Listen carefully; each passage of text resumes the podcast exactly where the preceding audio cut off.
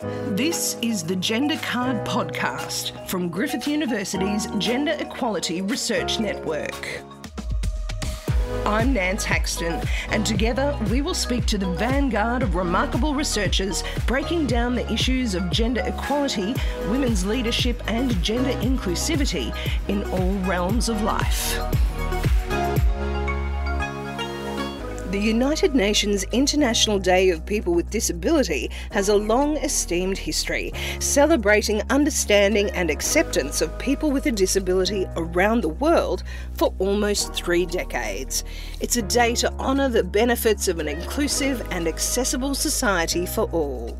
The Convention on the Rights of Persons with Disabilities is a key touchstone moment for disability rights, as it's a historic and comprehensive legally binding international treaty that Australia was pivotal in developing. The CRPD, as it's become known, came into force in 2008. Today on the Gender Card, our guests examine how far we have come and how much more there is to achieve for disability rights in Australia. Lawyer and marathon runner Henry McPhillamy brings insights from his own lived experience as a person who is blind to the panel. Eloise Hummell is a research fellow at the Hopkins Centre at the Menzies Health Institute of Queensland, who is researching disability and rehabilitation, particularly how the National Disability Insurance Scheme is moving away from the key principles of the CRPD. And we are also joined today by internationally renowned researcher and senior policy officer for People with Disability Australia, Frances Quan Farrant.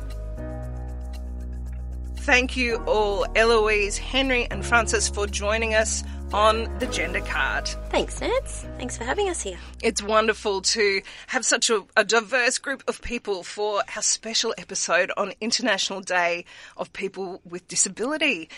This is a, such an important day in the calendar, isn't it, Eloise? What do you think of when you come around to International Day of People with Disability? Is it a day of celebration, or is it you're just conscious of how much there is still to achieve, essentially?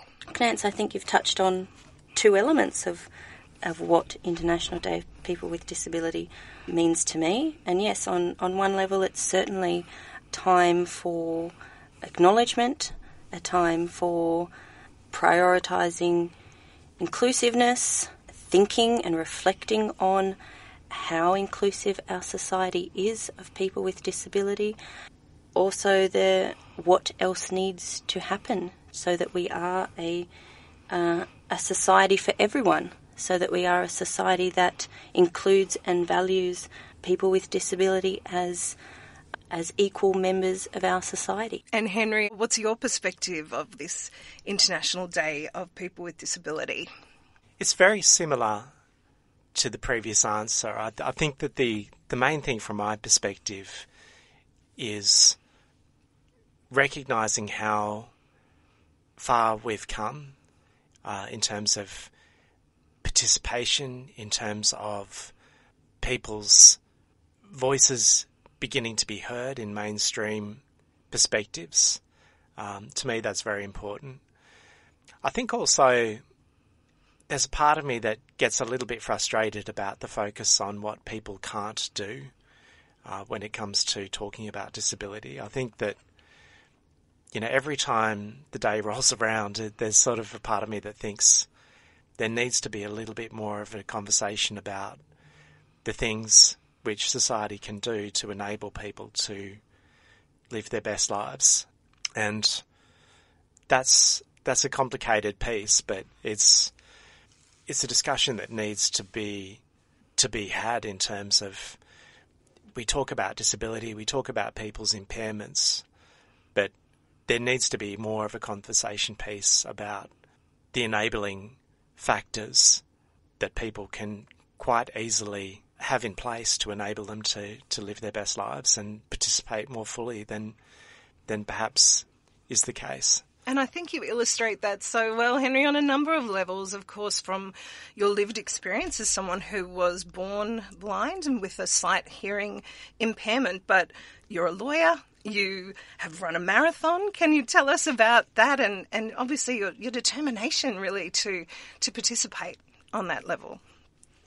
Sure. Um, I've been really lucky in that I've grown up in a very, quite a big family and, and had access to a lot of pretty incredible opportunities from the get go. But it was always about participating to the fullest level that I could, not really in spite of uh, the barriers that I face as someone who's blind and and hearing impaired, but you know, just as as part of who I am, essentially. So it, it's given me a drive, I think, to to give things a go.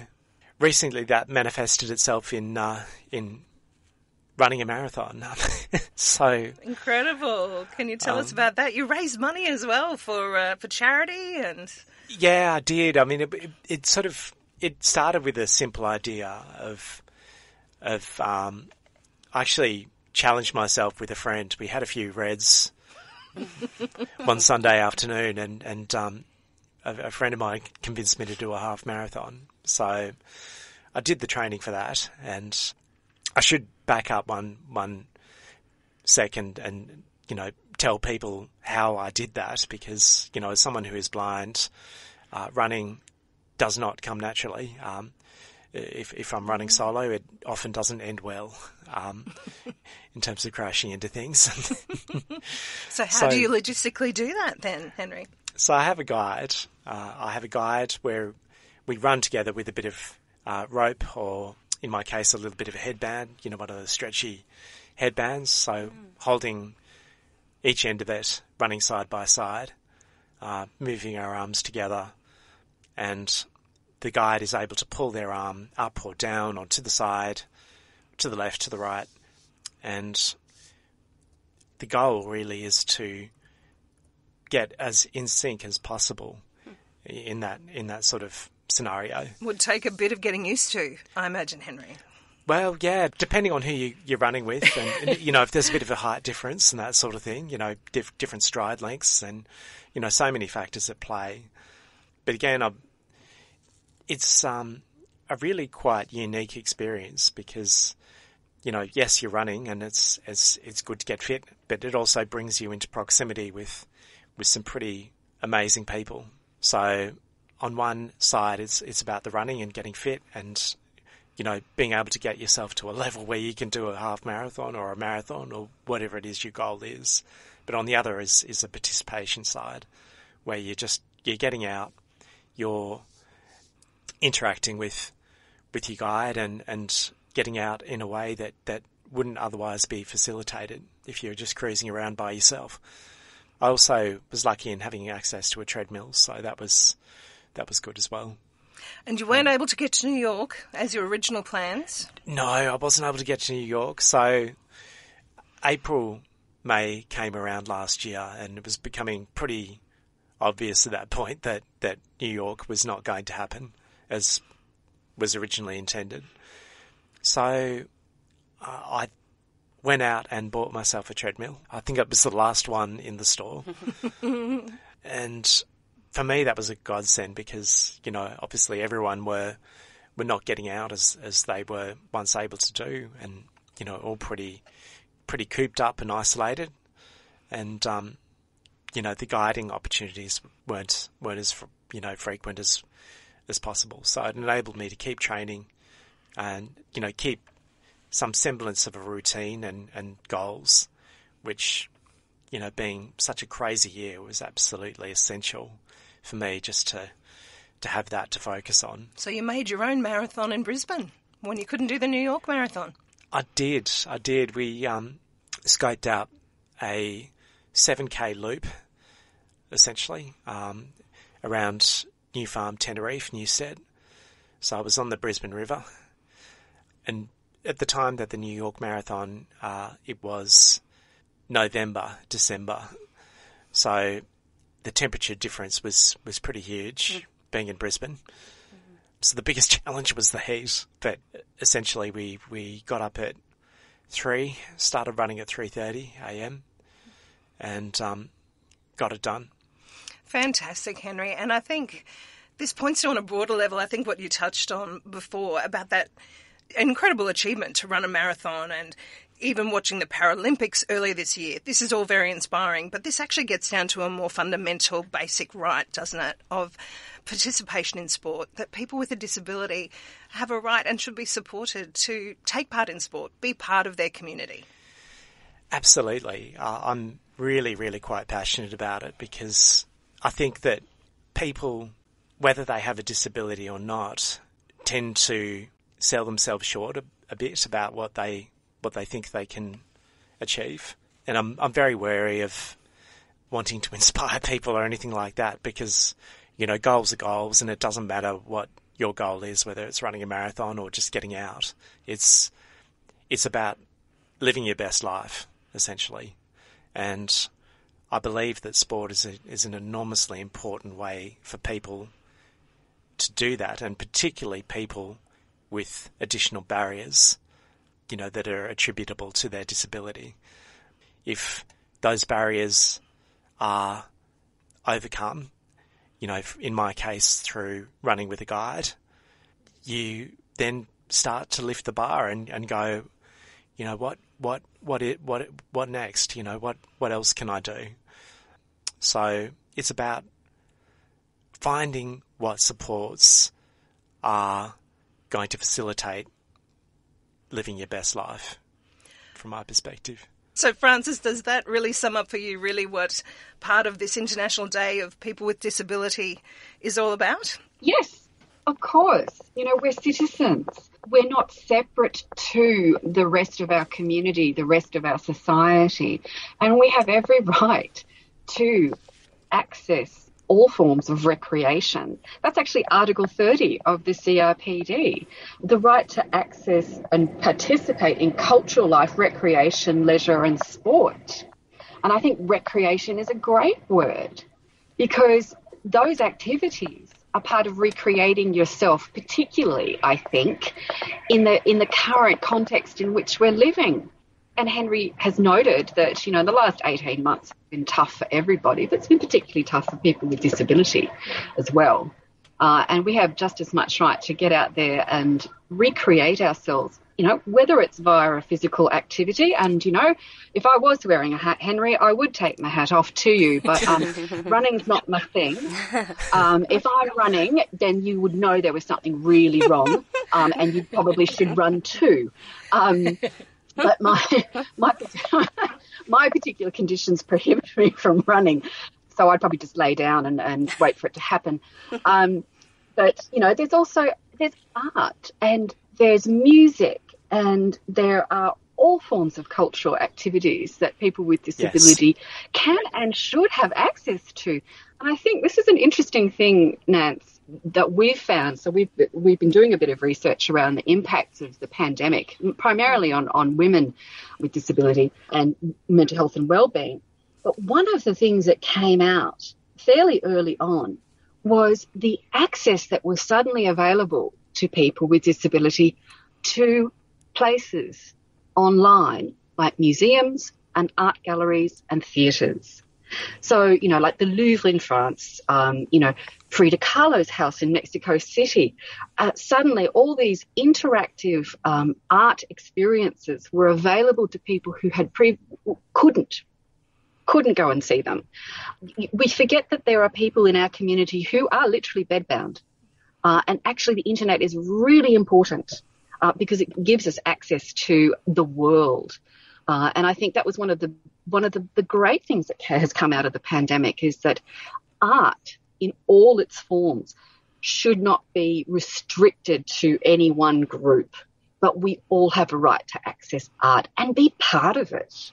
So COVID had its its its benefits, um, but but also its challenges for people with a disability around oh, access. Absolutely, absolutely. But you know, access to these extraordinary places, which you know, for many of us, will never get there that was a silver lining. Um, and there are other points too. So, yes, it's been a struggle. Yes, it's been a slog in a lot of ways. But, you know, there have been bright points too that I hope we keep. I hope we keep access to interactive art spaces. I hope, personally, we keep telehealth. That just, just made my life so much simpler. So, yes. And you mentioned the, the CRPD, the Convention on the Rights of People with Disabilities. This is a, an area of overlap really with yourself and Eloise with your research. For people who haven't heard of this, Frances, could you summarise really why this is important. You know, sometimes I think we think these United Nations treaties are a bit lofty and don't really have much application to to our everyday life. Look, the the wonderful thing about the CRPD is it is at the moment the only 21st century piece of human rights law that's been developed. Now, there is in development uh, uh, an international convention on um, aging, but thus far the CRPD is the only one.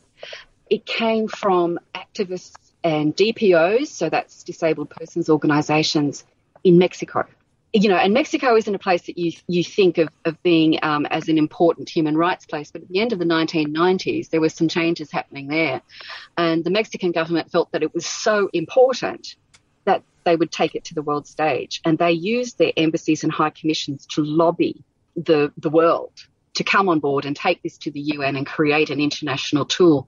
And this happened all in about four years. So the first thing that's important about it is for the first time, people with disability have a human rights tool that articulates our rights very openly and clearly. They also specifically articulate points around women and children. The fact that it was driven by people with disability. The fact that it came from a country that is not really considered a human rights leader, but really pushed it. And then in Australia, why is it important? We were really there at the forefront of it. We did the actual field research that developed the articles, and we were the only country that took the question to the people, that is, the people with disability. What do you want to see in this convention? How do you want it to change your life? We took those questions to people, uh, and we gathered all those answers, we took them back to New York and we hashed it out with our colleagues in New Zealand and Mexico, and we managed to get it on the table and up by 2004. And of course, uh, we were ratified and signed up by 2008. And there were 82 signatories in 2008. It was one of the first, and thus far the only highest number of signatories uh, on a ratification. So it, that's that's the process of the of, of the CRPD. It's also has a very specific agenda. So I said, you know, that it's the first and thus far only human rights tool of the 21st century. And it really is taking human rights into the next level. It's the next phase. And that's called transformative equality. The CRPD has a very specific agenda for social change. It is, it's outlined. You know, it's very, very clear. So it's not simply about reasserting our rights or about pointing out to governments and states where our rights have been breached. It's about actively changing systems. And that's what we're about today. And that's what disability advocates in Australia and worldwide. It's about changing the systems. So it's really important it also underpins every single piece of disability policy uh, and legislation at every level of government in Australia. So it is the duck's nuts. so a decade on, or just over a decade on from from that being fully ratified, uh, Eloise, mm. how are we going with actually applying the CRPD to the Australian environment? We were so as Frances explained, such a mm. pivotal part of actually creating it. Mm. What are we finding on the ground? I'll provide some views from specifically from one of the research projects that I'm working on. And yes, it is critical that we assess how the CRPD is being implemented in Australia. We are a signatory to the CRPD and we have obligations to meet the goals that we've signed up to. And one of the projects that I'm working on at uh, Griffith University is called Adjudicating Rights for a Sustainable National Disability Insurance Scheme. Now, that's led by Professor Michele Foster, along with Associate Professor Kylie Burns and Professor Susan Harris Rimmer. And the essence of that project is about the decision making processes and the administrative processes to ensure that the rights of people with disability that we agreed to when we became signatories of the CRPD are met within the National Disability Insurance Scheme, or which is more commonly called the NDIS. Now, following Australia um, becoming a signatory to the CRPD, there was a national disability strategy developed which sought to embed the CRPD into policy in Australia. So, to give people with disability rights, to legislate them. So that was around the same time as the NDIS was coming in, is it? Or was it the, some overlap there? So, the National Disability Strategy was from 2010 to 2020, and they're currently uh, redoing that and apparently renaming it Australia's Disability Strategy. But following the CRPD and I think the Senate might have referred it to the Australian to, to or the Australian Parliament referred it to see how we would uh, embed and implement the CRPD into Australia's policy environment. And uh, around 2009, there were many reports from different agencies outlining the experiences of people with disability and families in Australia within the current arrangements for supports for people with disability. And uh, there was the National Disability Strategy, which I think was around 2010. Frances, is that right?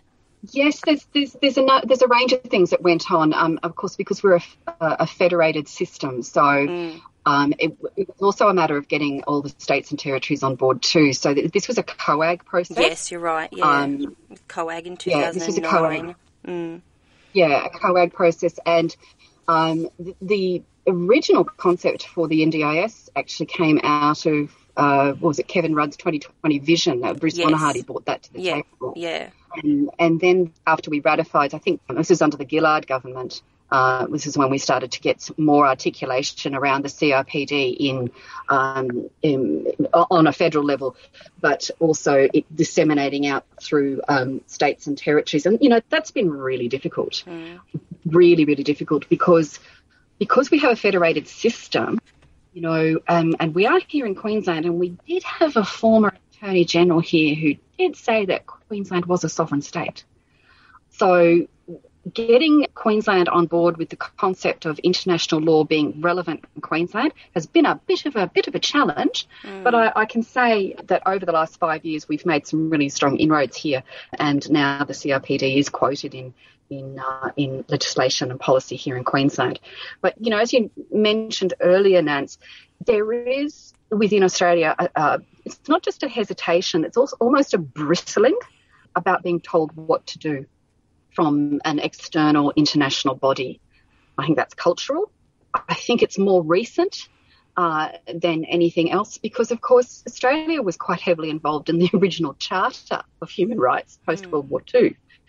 So it's been a it's been a, a complicated process. Has it been um, effective thus far? Look, I'm hard because I'm on the coalface of it. Mm. But if you look at it, we did have the National Disability Strategy. We did um, get the NDIS out of that, and that, of course, sits underneath the National Disability Strategy. Um, and without the CRPD being signatory to it, we wouldn't have had that. And we wouldn't have our states and territories and federal governments and um, talking to each other about disability like they do now. You know, it wouldn't be a topic of conversation in the conversation, and it wouldn't be a, a topic of conversation on, on you know across the AFR or any of the other commercial uh, news agencies, where previously the narrative around disability has has been about um, either inspiration porn, mm. you know, isn't she wonderful? She got up and walked, or aren't they a burden um, to us? So it has somewhat changed the conversation, I think.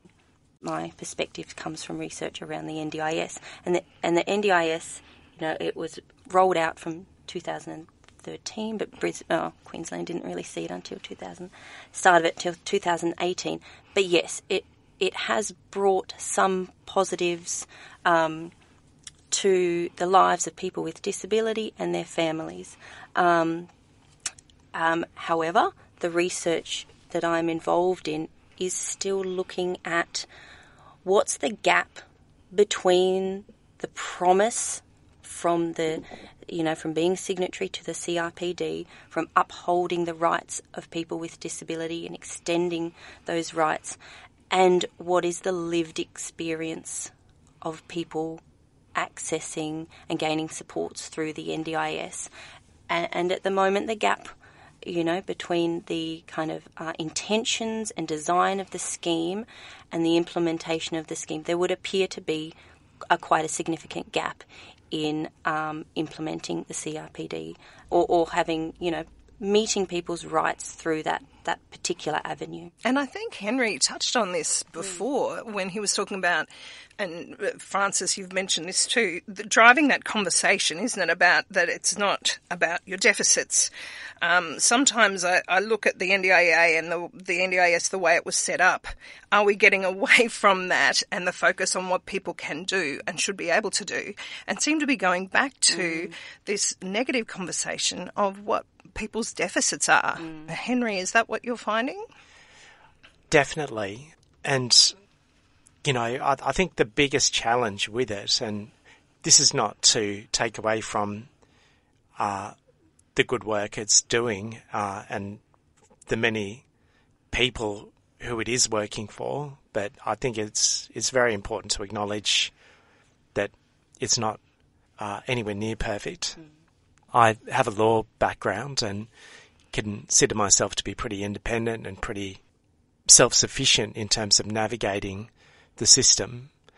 So if I find it hard to navigate the system, it would lead me to reasonably conclude that it would be infinitely more challenging for someone to navigate the system who perhaps doesn't have the support and you know background that I've got to That's right. to navigate the system. When so, you're a lawyer, yeah, it's it can be very challenging if you don't if you know if you don't self advocate, if you don't have appropriate levels of support to you know get the reports that are necessary to to tick the boxes, or indeed if you don't fit those neat little boxes that that um, you know make things challenging for you to explain what what the impacts of your particular situation are, you can not be supported to the degree that, that people who do have that support,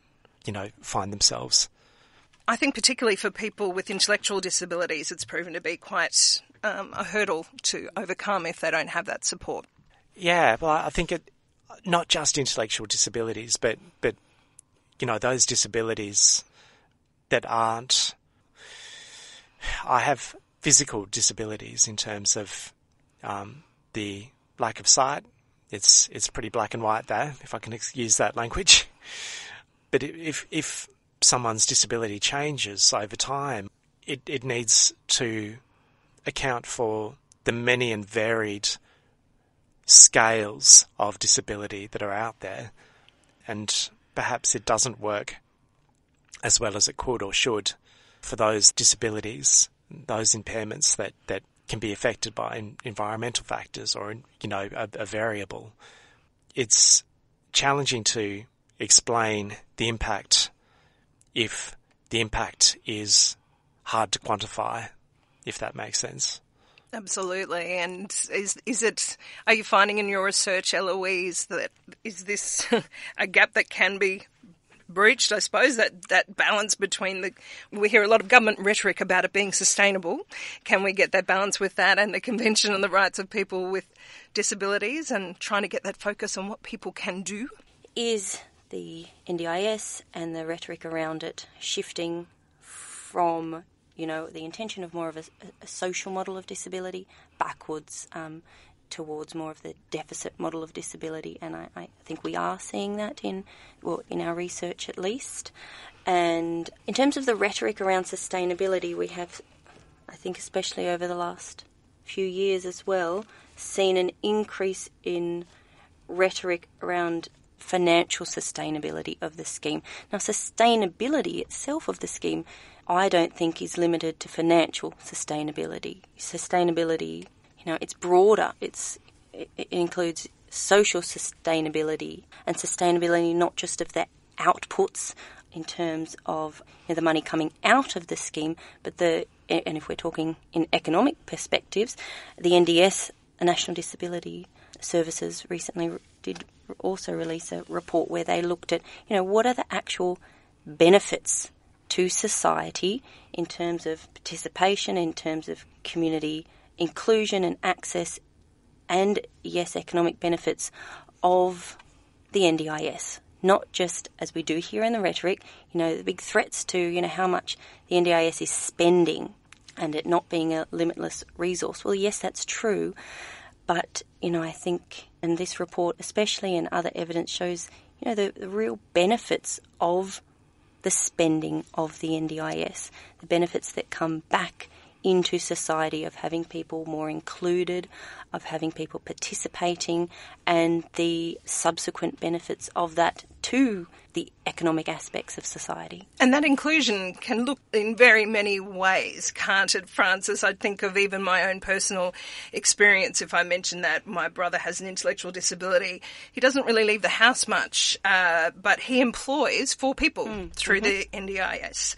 And I often tell people, I think of him as small business Ashley. You know, he's not Ashley, the drain on society, mm. who is being funded. No. You know, those four people love and being love being with him, and he adds so much value to their lives. Mm-hmm. Uh, Frances, is that something I know you recently spoke at the Disability Royal Commission very strongly about this as well?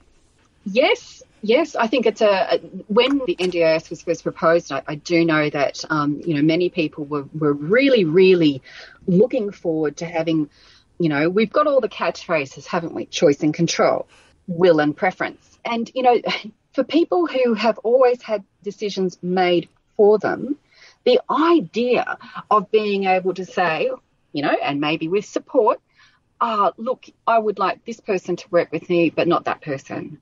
I would like this agency to work with me, but not that agency. This is the first time for very, very many people that they've actually had autonomy and a say. And I think people forget that. Yeah.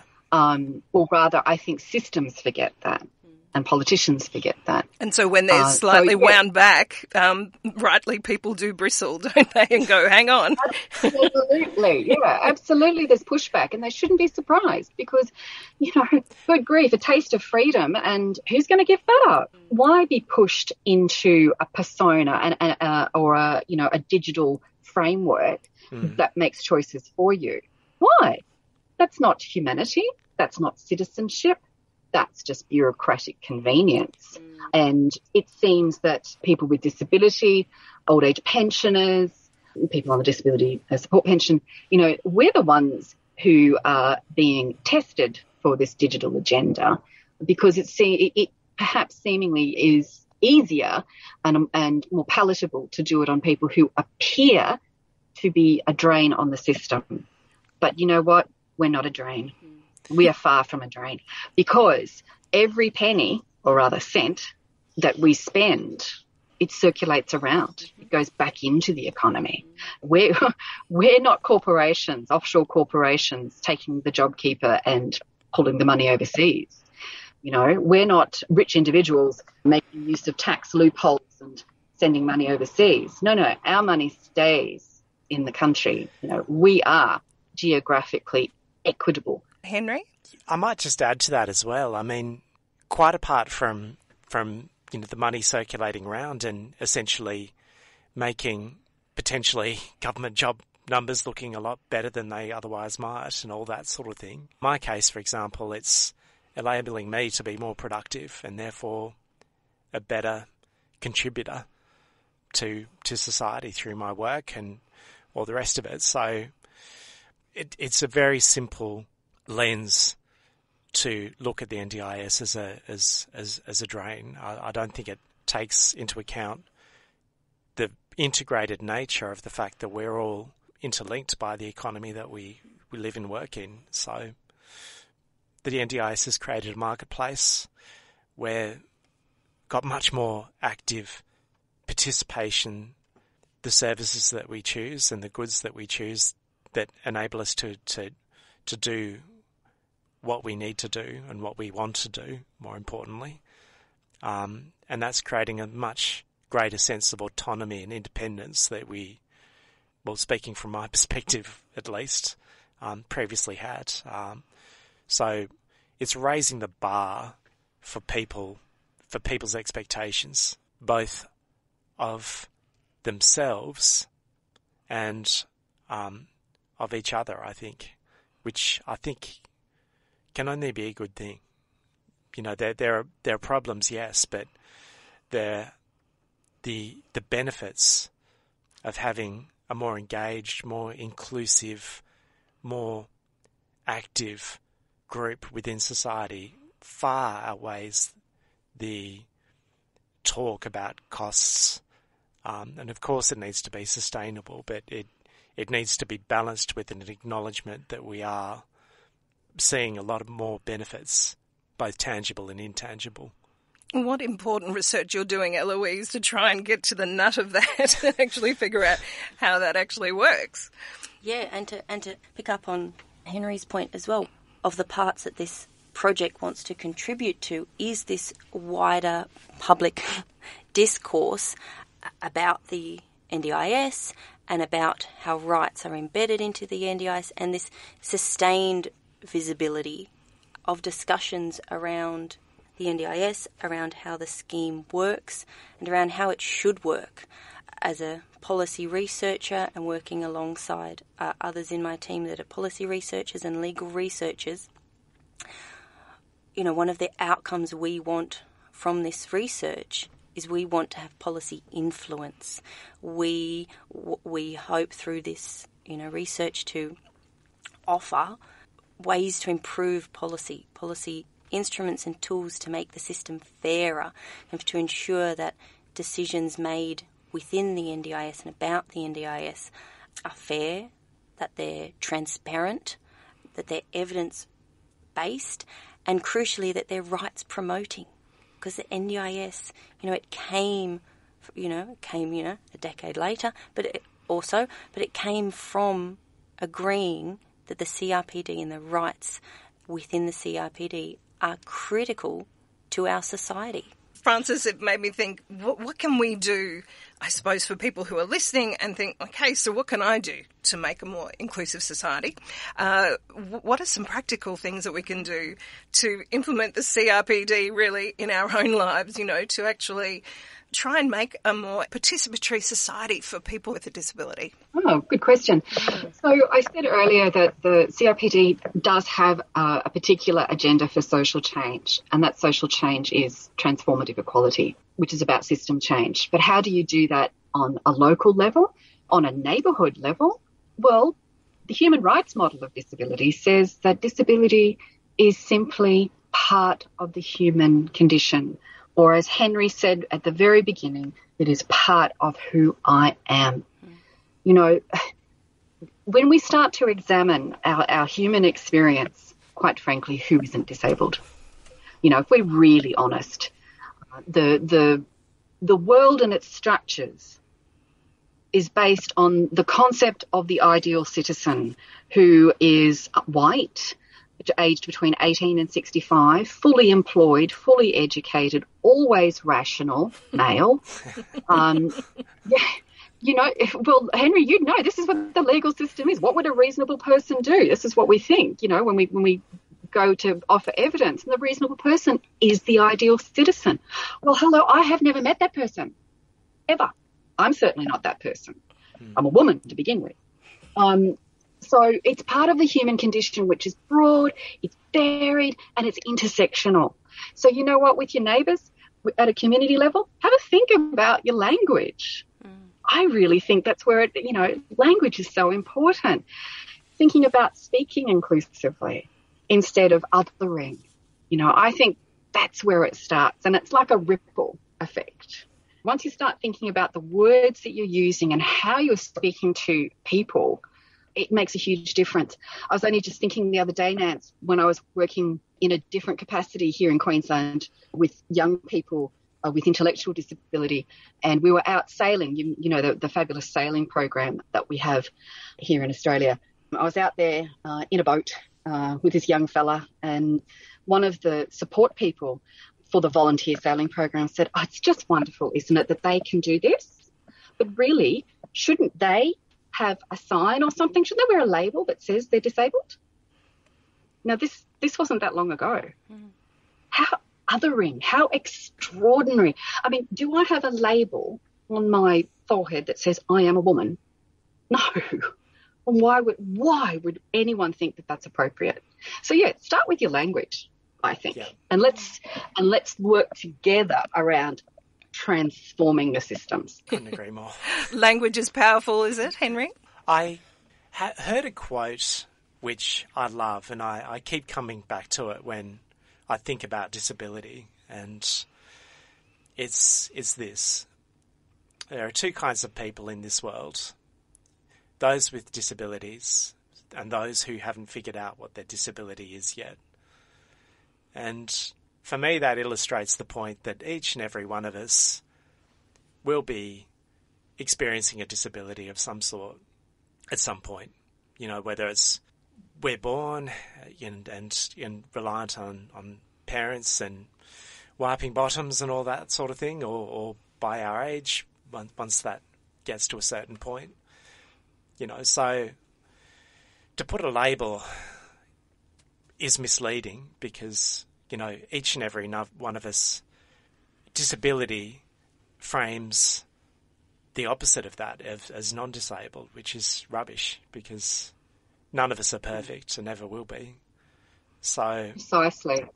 I, I think, from my perspective, I think people can start to think more empathetically about the challenges that other people face uh, or the barriers that are in place at that at, at a particular point in time, and stop thinking of of disability versus able-bodied would be a really useful start get away from that uh, scenario. We're all in this together to a degree.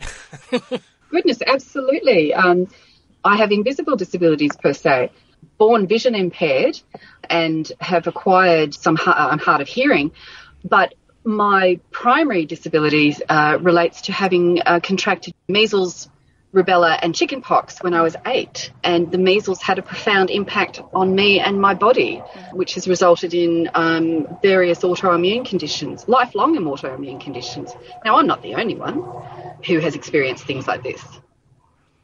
Yeah. There's got to be thousands of us mm. that, that we just simply don't necessarily identify that that's a disability. Until Henry, of course, you know, someone says, "Why don't you run a marathon?" And I'm like, "Yeah, no." the body said. The body I, said. I, I, didn't say I was going to no. do it again. it, it, was not a best uh, life choice I've ever made to run it in summer. So. Tick that one off. well, thank you all for joining us, Eloise, Henry, Frances. Do you have any closing remarks of uh, for International Day for People with Disability? Nothing about us without us. I think that sums it up pretty mm-hmm. well. Thank you so much for joining us, Eloise, Henry, and Frances on the Gender Card. Thank you very Thanks, much. And that's all for this episode of The Gender Card. This podcast was produced for the Gender Equality Research Network by Nance Haxton, with production assistance from Michael Adams. Stay up to date with this Griffith University podcast on SoundCloud. Speak to you again soon.